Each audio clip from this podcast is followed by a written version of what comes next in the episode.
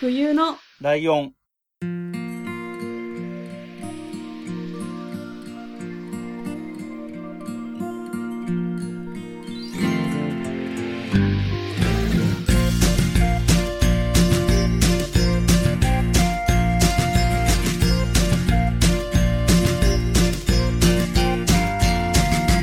この番組は山梨県出身以外共通点のない2人がそれぞれ好きなことを話す番組です。冬のライオン第172回、椿ライドウです。真冬です。よろしくお願いします。よろしくお願いします。はい。えーとですね、最近、はいいろんなところでこう、まあ、あ例えばホネストさんがゲストに来てくれた時にも言われたし、他の方が、えっ、と、生配信系のやつやってるやつに僕がいっぱいコメントしてたら、冬のライオンのことにも触れてくれたりして、その時にも言われたんですけど、えはい。ーとにかくすげえなって言われるのが、三拍子の高倉さんをゲストに迎えたことなんですよね。ひゃーはい。そう。で、そこすごい褒められてて。で、まあそれをゲストに迎えたのは、えっ、と、始めた年というか、始めた年の翌年か。まあ、いえっ、と、番組的に言うと1年目の2月だったんですけど、うんでも、真冬さんが自分のターンで初めて紹介したのも三拍子なんですよね。うん、うん確かに。そうですね。そう。それを、ああ、そうなんだって今日ちょっと思ったんですよ。見返しててそれに気づいたんですけど。で、はい。さすがに覚えてないんじゃないかなと思いながら話しますが、僕が、僕のターンの1回目って何だったか覚えてます、いや、覚えてないですね。ですよね。それはもちろんそうだと思うんですよ。えっとね、はメゾン一国の話をしたんですよ。あー、はいはいはい。あれが最初だったんですね。そう。なんか。冬のライオンって最初の1回がなんかわちゃわちゃしてる回で、なんか、ハッシュタグ考えようぜとか言ってる回で、2回目が僕の自己紹介、で、3回目が真冬さんの自己紹介みたいなやつやって、で、その時はポッドキャストについてと、えっ、と、山梨についてみたいな話をして、で、そっからようやく6回目からがどっちのターンみたいになってくんですよね。で、6回目が僕のターンでいきなりメゾン一国だったんですけど、この回も実は、密かに、あの、褒めてくれるというか、あの回好きですとか、あの回聞うんいて、確かに漫画読もうと思いましたとか言ってくれる人が多い回なんですよね。はい。っていう前振りで、今日何を話すかっていうと、はい。えー同じ作者の漫画で、うるせえ奴らです。あ、あー、なるほど。なんか、知ってる感じの反応が来た。あ、ないや、知らないです何か知ってました。知らないです。知らないです。はい。えーっとね、うるせえ奴らは1980年代ぐらいの漫画で、えーアニメも当時やってたんですけれども、はい。今回ですね、この、これ今配信してるのが10月の1週目の火曜日なんですけど、はいえ。っと、10月の2週目の木曜日、10月13日木曜日はい。から、えっと、ノイタミナっていうフジテレビの深夜のアニメの枠が、こう結構伝統的な枠があるんですけど、ここで24時55分から、えっと、新しいうるせえ奴らが始まるんですね。へー。で、これは、なんだろうな、割と何のしがらみもなく見れそうだから、ちょっと試しに見てほしいなっていうのもあったので、ちょっと紹介しようかなって気になったんですよ。はい。なんか、絵柄も今時の絵にもなってきてるし、まあ、ギャグのセンスとかがどうなのかとかわかんないけど、その辺は演出で変わるのかもしれないから、ちょっと何とも言えないんですけど。うーん。でね。で、そんなこんなでね、えー、これを話そうと思って、好きすぎて、全然まとまんないんですよ。いや、わかります、そでれめっちゃ。その時にね、えっと、たまたま昨日、一昨日ぐらいかな。ツイッター見てたら、どなたかが紹介してた本で、えっと、会話を哲学する、コミュニケーションとマニピュレーションっていうちょっと難しそうな本があるんですね。ミッキー・ナユータさんっていう方が書いてるんですけど、すごい真面目な本なんですけど、この帯のところが、このうるせえ奴らの絵が描いてあって、えへーーえっ、と、ラムちゃんと当たるは好きだと言わないことでお互いに何を伝えているのかってういう。コピーが書いてあって、漫画のセリフでは、その好きだっていう言葉についてなんだけど、ラムちゃんの方が、ラムちゃんってすごい抵抗あるんで、ラムって呼び一斉にしますけど、ラムが、えー一生かけて言わせてみせるっちゃって言ってて、で、当たるが、今和の際に行ってやる。まあ、死に際ってことですね、今和の際。今和の際に行ってやるっていうのが、これ漫画の最終回の最後のページの上の半分なんですよ。うーん。はい。っていうことをちょうどタイムリーに見たなっていうのがあって、はいはい。で、前回僕のターンの時にさ、ドラゴンボールやって、これもうシリーズにするから分けてやりますねって言ったんですけど、はい。なんかこうシリーズ増やしすぎるのもちょっときついなっていうのもあるし、うん、確かに。で、この今度やるアニメが、どのぐらいのことやるのか全然読めてなくてさ、もちろん。なんか割と丁寧にやりそうなんですけど、えっ、とね、4クールやるんです。全部で。だから1年分やるんだけど、はい10月から半年やって多分1回他のが入って、その3ヶ月後か半年後からもうい、もう半年分やるっていう感じだと思うんだ、多分。うーん。だから、ボリュームとしては50話ぐらいあるようになるから、結構丁寧にやれる感じなのね。はい。なんか、ワンクールとかだったら、どうせオープニングとか、オープニングとか、最初の出会いとかふすっ飛ばして、もういきなりみんな揃ってるような段階から始まるとか、最終回っぽい話はやらないとか、そういう感じになるのかなと思ったんだけど、結構しっかり計算してやるっぽいから、そうするとあんまり出会いがどうとかさ、最、最初、あの、最終回の話だけしようと思ったの、最初は。はい。これ僕好きでなんかいろんなところで言ってるんですけど、漫画本がね、漫画のコミックスが全部で34巻なんだけど、はい。その34巻もこれ改めて買い直したんですけど、ネットで。そしたら中古なんですけど、えっ、と、なぜか初版本が手に入るってラッキーだったんですが、へえ。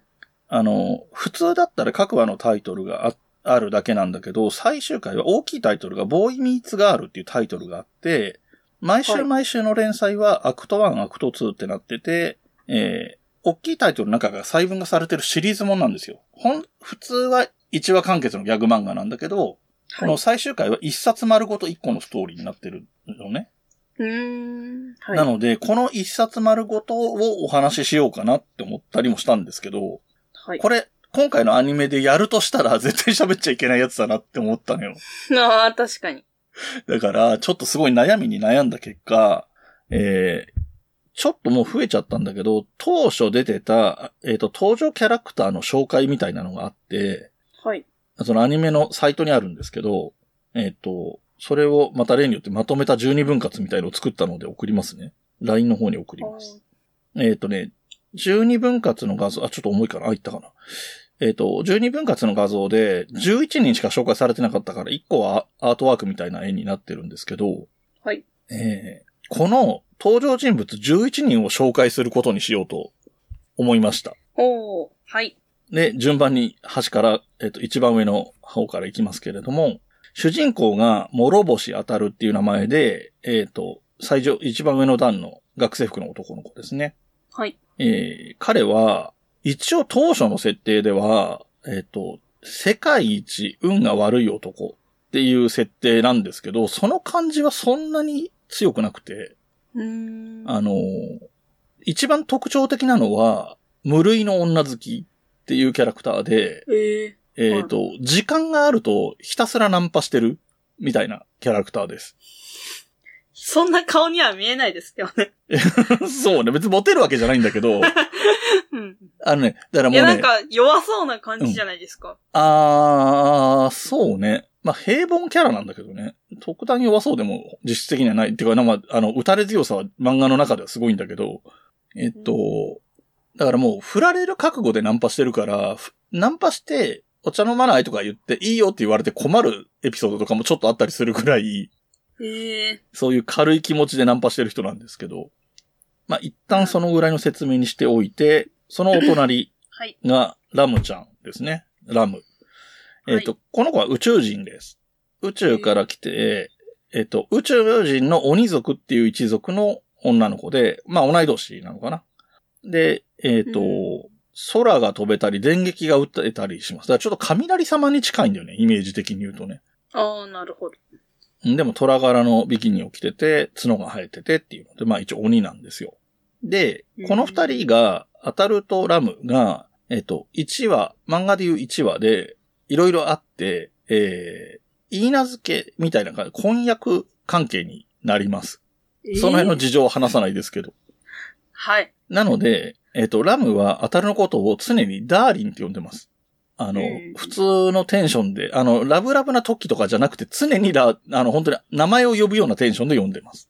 で、うん。だから一応、ラムからしたら、当たるは言い名付けだって。なそ何をそんなに惚れてるのかとかよくわかんないんだけど、とにかくこの人は自分の言い名付けだって意識がはっきりしてるので、えーえーそういうつもりでいるんだけど、当たるはさっきも言ったように女好きなので、そんなことには縛られたくなくていろんな女の子にちょっかい出したり、えっ、と、後の方に出てくるいろんな女性陣が、この後6人ぐらい紹介されるんですけど、こういう人たちにも、えーちょっかい出したり、あの、その人が登場するともういきなりハグしにかかるような感じの、本当にただのスケベ野郎なんですけど、怖っ。ええそういう男なのがフィアンセなので、ラムは怒るわけですよ、そういうことすると。ナンパしたりとか、その女の子に抱きつきそうになったりしてるのを、怒って電撃を食らわせるっていうのがもう、つ、何基本パターンみたいな感じになってるのね。うーん。でその辺が軸になってるドタバタで、その都度その都度いろんな要素が入ってくるっていうのが、まあ、軸といえば軸。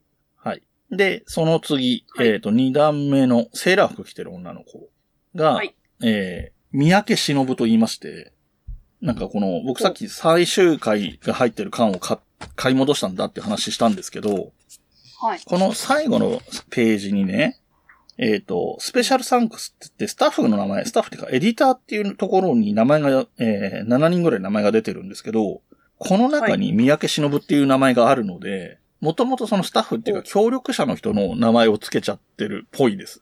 まあ、時々そういう話聞きますけどね。で、この子は本質的には超普通の地球人の何でもない女の子。で、当たるの幼馴染。うん。で、1話の始まった時は若干彼女なのかなっていう雰囲気だったりする。ほっていう感じです。だからちょっと若干最初の頃は三角関係っぽい雰囲気もある。で、この後出てくる登場人物も含めてみんな強烈なので、その、電撃撃てるとか、なんかいろんな武器使ったりとか、いろんな能力使ったりするやつが多いから、はい普通の女の子じゃ叶わないからだんだんキャラ付けされてきて、この子超怪力なんですよ。へー高校の机あるじゃん？あの軽い感じ、ちちっちゃい机あるじゃない？一人一人分かれてるやつ。あれでお手玉できるぐらい怪力です。いや、怖すぎ。はい。そんな子。で、えっ、ー僕は個人的には終盤でこの子がいいか、いい、この子を中心にしたほっこり話した話とかが出てくるところが好きだったりもします。はい。うんで、サクサクいっちゃってますけれども、その次、はい。なんか、白い学ランを着てる、ちょっとオールバックっぽい髪型をしてる男の子はいが出てきます。なんか、えっ、と、他の漫画とかでも定番で、なんか独特な金持ちとか特権階級みたいなやつだけ白い制服着がちみたいなのがよくあったんですけど ね。今もあんのかな？あるかもしれないんですけど、そんな感じのキャラクター、えー、面倒修太郎という名前で、えーい。わゆる面倒財閥みたいなのの、要するに大金持ちの息子なんだよ。うん。で、あの、なんだろう、話に聞くカップラーメンが食べてみたくてみたいなエピソードがあったりするぐらい、超金、超がつく金持ちで、でえっ、と、一応庶民の世界を知るためにっていう建前で普通のみんながこの忍とか当たるがいる高校に入学してくる。うんで、べらぼうに金持ちで、えーあとなぜか日本刀を持ってて、えっ、とえ、当たると喧嘩したりすると日本刀を抜いたりするような、そう、まあギャグ漫画なんでね。うんで、もう100%当たるは真剣白羽取りで受け止められるっていうなんか謎の設定なんですけど。はいはい。そう。で、この面倒が出てきたことによって、さっき出てきた忍っていう女の子はもう面倒の方を好きになっちゃう感じ。うんで、面倒はラムが好き。で、ラムは当たるが好き。で、当たるは女子全員が好き。みたいな感じ。最悪。ほいで、えっ、と、じゃ、忍は、まあちょっと面倒が好きってところもあるけど、男がそのラム好きだったり、あのーそういう、うなんていうの、この露出の多い格好したグラマーな女の子にデレデレしてるのを見て男なんてっていう側面も持ってたりする。そんな感じの子にだんだんキャラクターがなっていきますね。はい。続いて、えー、5人目。ちょっと特殊なキャラクターがいますけれども、これ特殊なキャラクター、二等身キャラみたいなやつなんですけど、普通に人間です。えっと、で、名前が、さくらんぼうっていう名前で、さくらんするの桜にお坊さんの棒でさくらんぼううん。っていう名前で、えー、みんなからはチェリーって呼ばれてます。えーはいで、えー、結構キーマンといえばキーマンで、なんか、あの、は、なんか、いろいろ話のオチに使われたりもするし、当たるとかに予言めいたことを言ったりするし、そんな、なんか、まあ、ただのギャグキャラになったり、あとなんかその妖怪とかが出てくる話だったりもするので、この漫画そもそもが。で、そういうのを探知したりとか、なんかいろいろ活躍はします。良くも悪くも。え、本当にお坊さんなんですか？そうですね。一応法力とかが使えます。能力的にも。なるほど。はい。あふざけたキャラですけど、こういう二等身キャラみたいなのが、あの、高橋留美子の漫画にはよく出てきますね。少年漫画の方に。あの、メゾン一国にはいない。あメゾン一国にはいないけどね。はい。はい。で、その次、えー、桜さん。えっ、と、チェリーも名前ない、名字ないんですけど、桜さんも名字がなくて桜さんって呼ばれてるんですが、はい。えっ、と、この人はさっきのチェリーっていう坊さんのメインに当たります。何があったらそうなるんです でも、あの、桜さんのお母さんはチェリーにそっくりです。へえ。で、えーまあまあ、名前もね、さくらんぼうと桜で繋がってるような名前にはなっていて、うん。このお見せしてる画像では白衣みたいの着てるからわお分かりかとは思うんですが、学校の保健の先生なんですね。へえ。でも、もともとはこの人、巫女さんなのよ。はいはい。で、あの、当初は漫画の中でも巫女さんとして出てきて、えっ、と、もっと言うと、えっ、と、巫女さんなのに悪霊にやたら取り憑かれててめちゃめちゃ虚弱体質だったのが、その当たると知り合うエピソードの中で、その霊が全部取れて元気になるっていうところが、この人の初登場の回だったりするんだけど、で、なんかおかしな話で、おじさんはお寺で働いてるわけで、働いてるというかお寺にいる人なのに、姪っ子である桜さんは、巫女さんで神社にいるっていうなんか謎の設定なんだけど、で、その辺は結構その漫画ならではのいい加減さのところですね。で、ここまでは、えっ、と、ラム以外は地球人はい。っていうことね。で、ここからは、えっ、とね、ほとんどがラムの同級生とか幼馴染で、要は宇宙人になります。で、えー、一人目がランちゃんなんだけど、ランちゃんの前にその隣のレイっていう男を紹介しようと思います。はい。えーまあ、いわゆるイケメンっぽい、なんか虎柄の服着てる人ね。この人はこの人で、もともとは、この人がラムの言い名付けだったらしいです。なんかそういうエピソードが出てくるんだけど、もうそれの言い名付けの設定とかがいい加減すぎてよくわかんないんだけど。で、この人は、えっ、と、すごい食いしん坊で、食べる時になると、なんていうのかな、虎柄の巨大な下品な顔の牛みたいのに変身しちゃうのね。すい。ごいイケメンが台無しになる感じなんだけど。で、それ。れがだから、そ、その辺で多分ラムに幻滅されてたりもするんだと思うんだけど。で、あの、まあ、その、えー、言い名付け関係のことがあるから当たるのことを敵視してたりはする。で、確か、方言がきついのを隠すために、普段は長く喋らないっていう設定だったと思うな。一言二言とかしか聞かれ、出てきてもラムしか言わないみたいな感じのキャラクターだったと思う。そんなレイがいての、さっきの一回飛ばしたランちゃんなんですけど、はい。ランちゃんは、えっ、と、ラムの本当に幼稚園とかの頃からの幼馴染で、えー今説明したレイのことがすごい好き。で、えーだからラムを恋敵だと思って、すごい陰湿な嫌がらせとかをするタイプ。まあギャグなんだけどね。見てる分に不快ってほどじゃないんだけど。陰湿な嫌がらせとかをしたりするタイプの子。で、あの、他の人の前ではかい可愛いこぶってるような感じのキャラクター。だあうの、ん最近の漫画とかだ、アニメとかだと、本当の嫌なやつになっちゃうんだけど、えっと、時代のせいなのか何なのか、この漫画の中では、それ自体が、あの、バカみたいな失敗の仕方をしたりするからギャグになってるので、そんなに嫌なやつって気はしないかもしれないですね。うん。っていうような感じで、あと3人。えー次、おゆきさん。えーまあ、雪女ですね、要はね。白い着物着てて、髪の毛もなんか氷みたいな髪の毛になってるんですけど、確かに。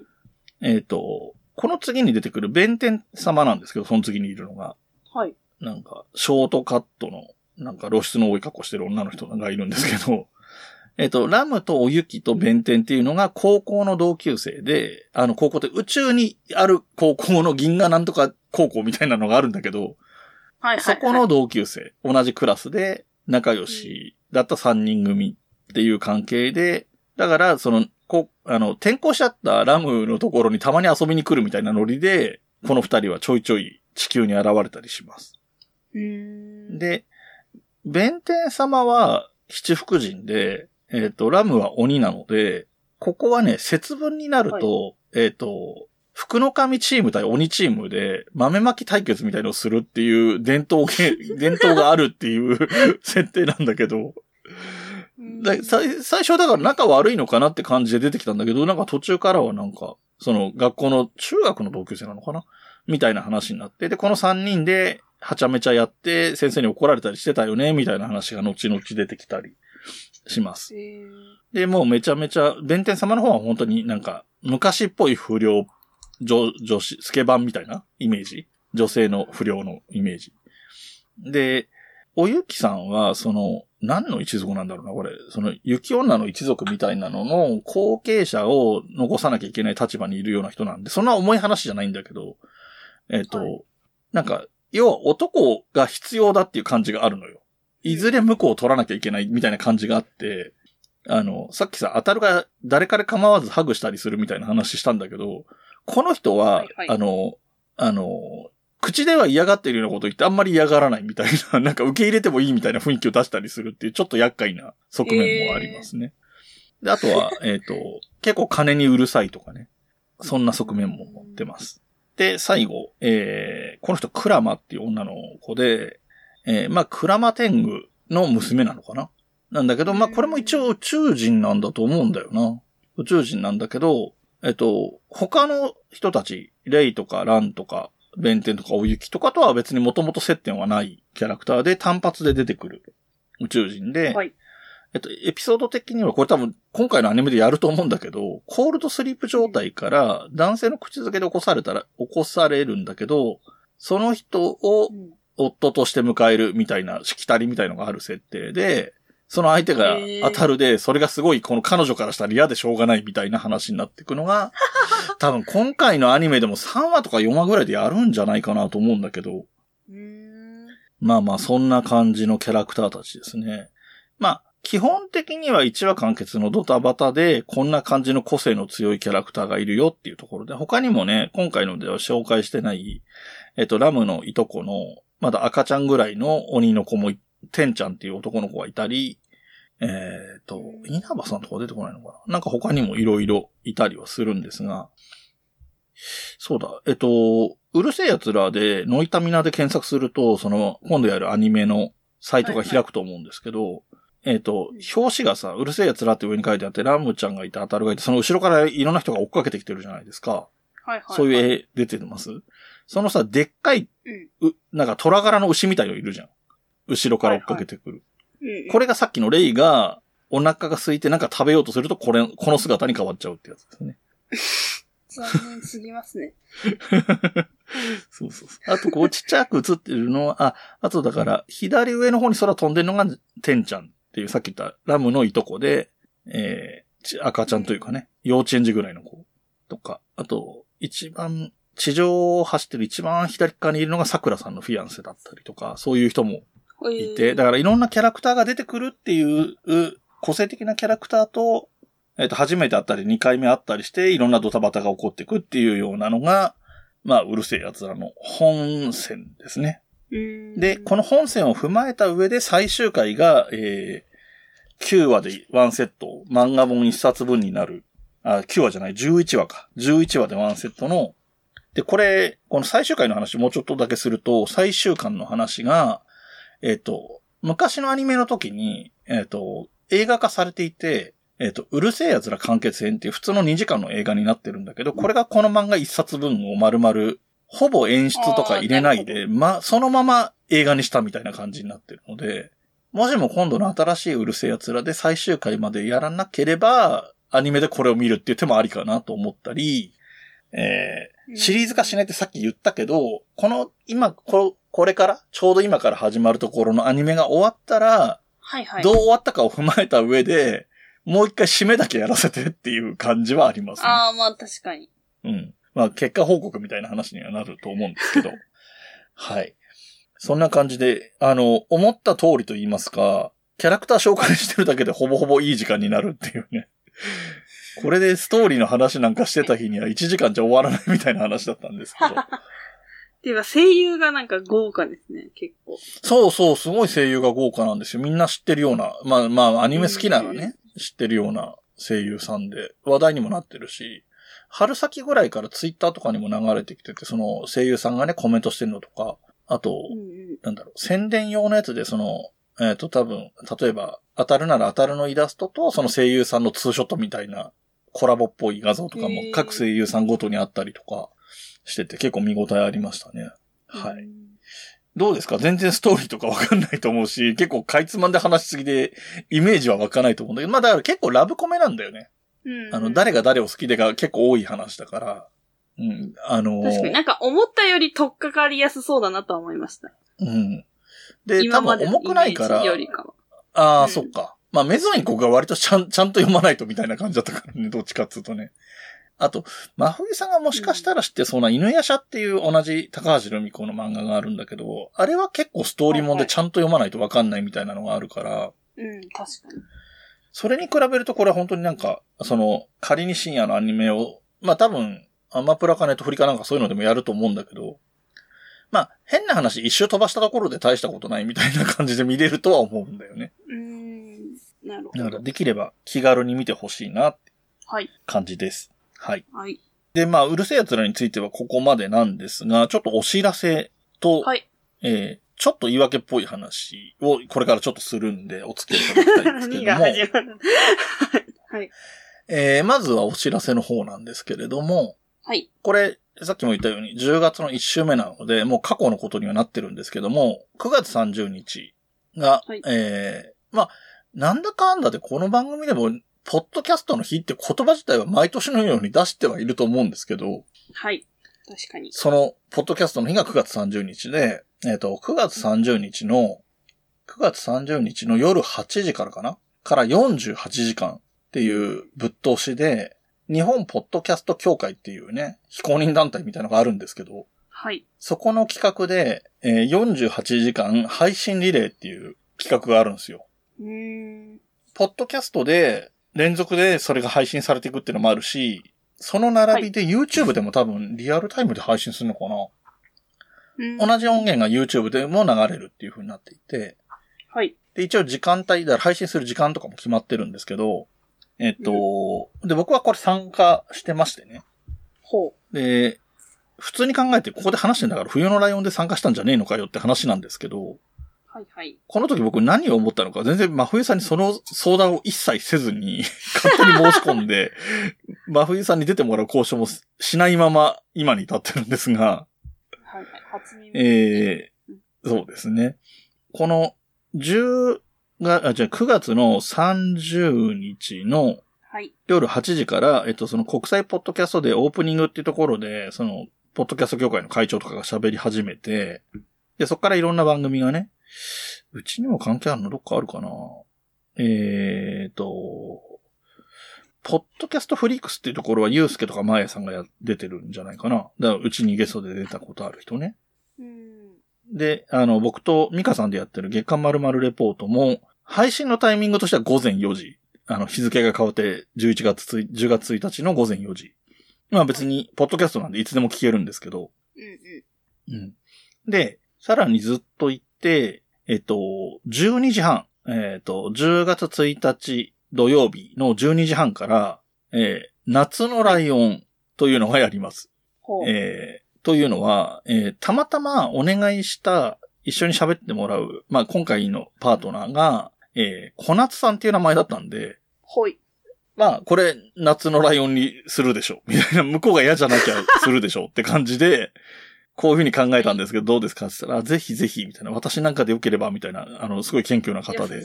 はい。うん、そんな感じになって、これがやりますよと。でね、この後もね、あの、グリーンさんと、グリーンさん絡みの、えー今日のなおとかマリ、マインドクリエイターズラジオ。マインドクリエイターズラジオは熊さんも出てるかな?本ね、ちょっと前に出てもらいましたけど。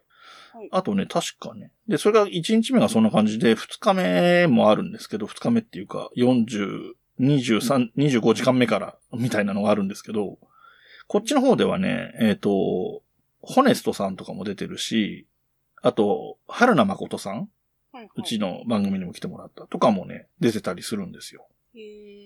で、こういうのがあるんで聞いてくださいねっていうのが、まあ、第一の、えー、なんですか、宣伝ですかね。はい。宣伝がありまして、で、この48時間で91番組だったかなその、は、録音されたものが配信されるっていうのがあるんですけど、えーもしかしたらなんかのトラブルで、配信できない枠とかできちゃうと、ちょっと穴が開いちゃうじゃないですか。今これ収録の時点での話をしてるんですけども、配信の時にはもう分かってることなんですけど、で収録の時点ではまだ分かってないんですよ。で、はい。そのため用の番組っていうのをうん。作って提出してあるんですね。もしも誰かが何かのトラブルで配信できなかったらこの番組使ってくださいって言ってあるやつがあるんですよ。はいはい。で、これは一応縦前というか立て付け的に言うと椿庵って僕がやってるやつみたいな感じにはなってて、えっ、と、は普段さ、話さない人と一緒に話してるって感じなんですけど、えっ、と、これがね、ちょっとバイクの音がやばいですね。入ってます。えっ、と、僕の方は聞こえなかったけど、そっちのマイクに入ってるんだったら、録音に入っちゃってんだったらやばいですね。まあ皆さん、この辺はどうやって切るのか。かわかんないんですけど。え、まだ聞か鳴ってる？せてください。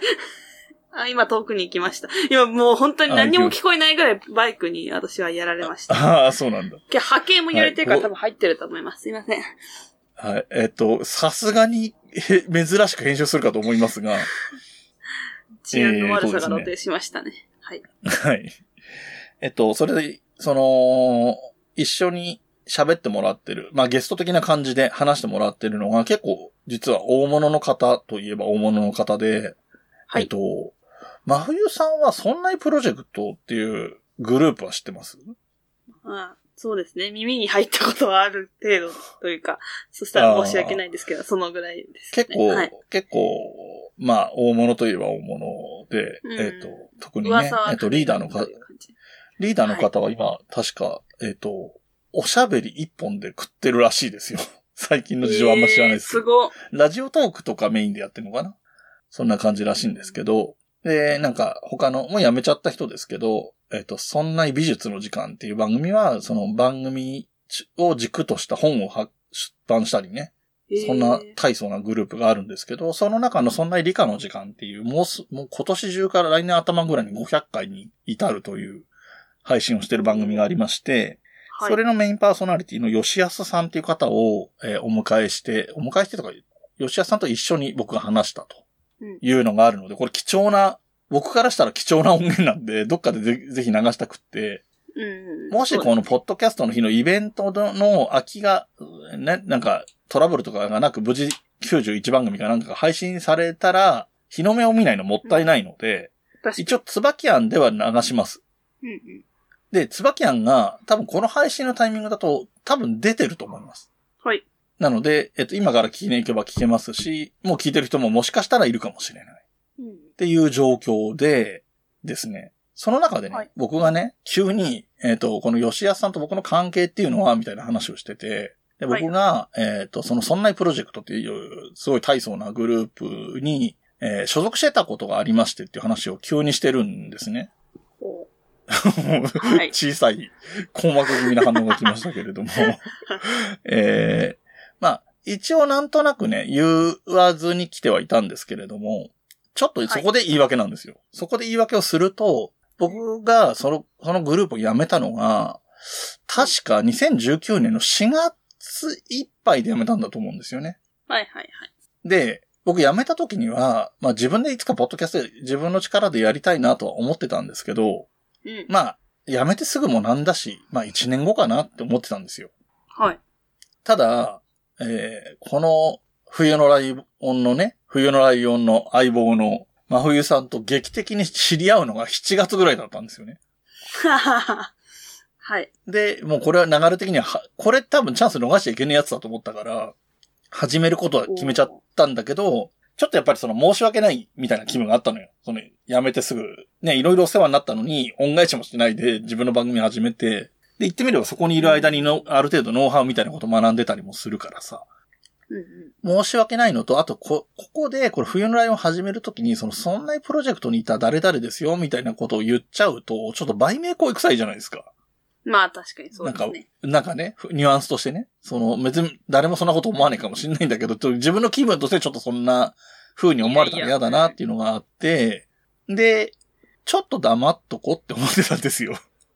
で、ちょっと黙っといたら言うタイミングなくすっていうね。で、まあ、で、そんなこともあって、今回吉谷さんと収録したので、まあ、いい機会だなと思ったので、その、配信の中では割とさらっと言ってます。そんなこともありましたね、みたいな話をしてるんですけど、なんでそういう風になってるのか。で、名前も違うんでね。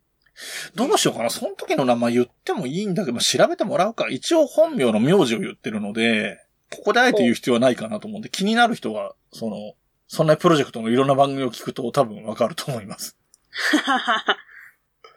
そのぐらい恩返した方がいいよね、きっとね。確かに。はい。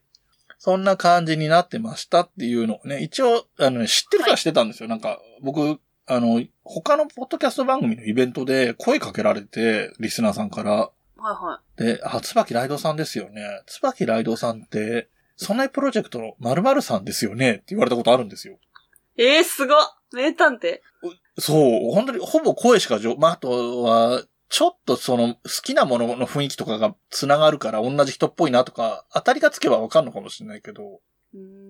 そんな感じで言われたこともあるし、えー情報を共有してる感じで知ってる人は知ってるみたいなこともあったり、僕がちょっと身近になった人に喋ったりしてるっていうのもあったりするんで、知ってる人は知ってるんですけど、まあ、いい加減にも3年目も終わったところ、丸3年も過ぎたところで、そろそろ言ってもいいかなっていうのも含めて、あと吉田さんと接点が、そういう接点もあったっていうのも含めて、うんそんな言い訳じみた話をしてみましたってとこなんですけど、はい。なんか、ありますか？今の話を受けて。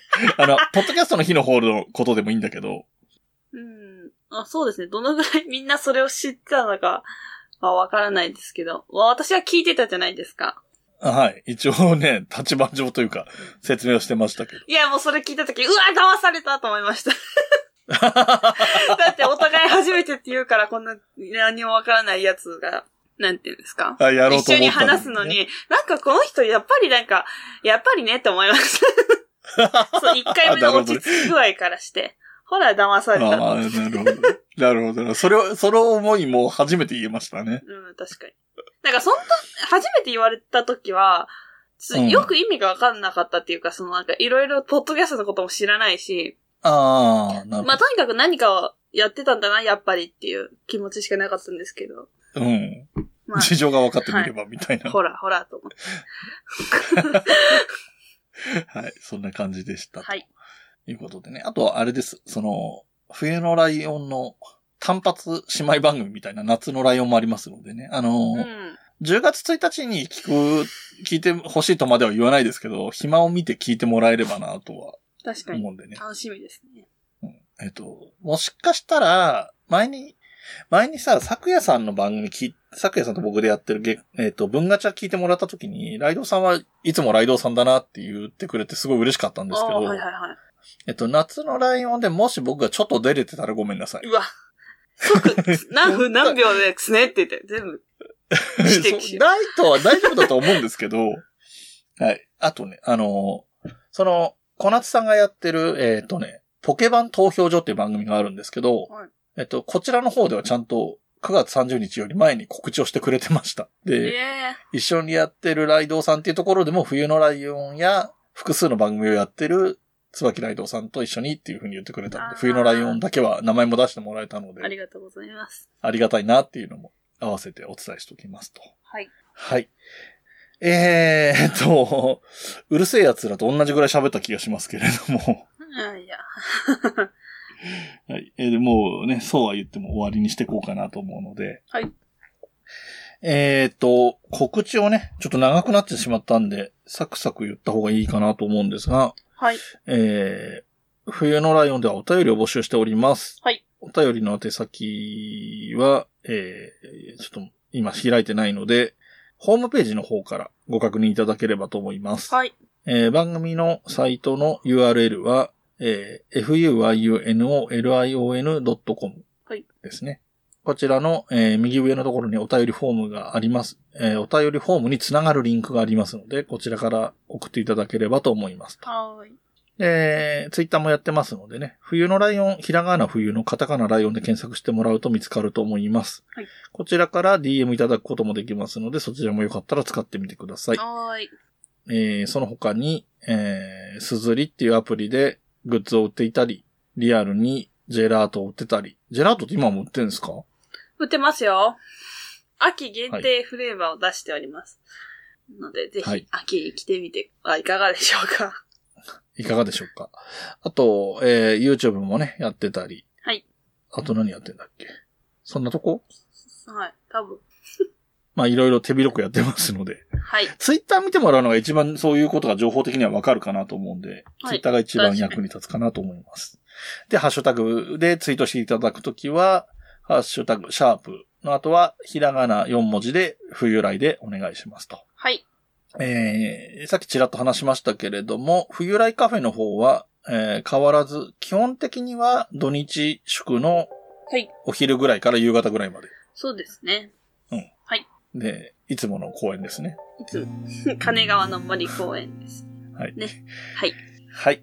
ということで終わりにしていきたいと思います。ううるせえ奴らみんななんかこう反応してほしいなっていう、あの本当に好きな漫画なので、なんかわかるわかるみたいなのが来てくれたら嬉しいなって確かにお願いします。それでは締めます。はいこの番組の楽曲提供はカメレオンスタジオ。はいエンディング曲はハルさんでハッピーターン。はい。それではまた次回ごきげんよう。また来週。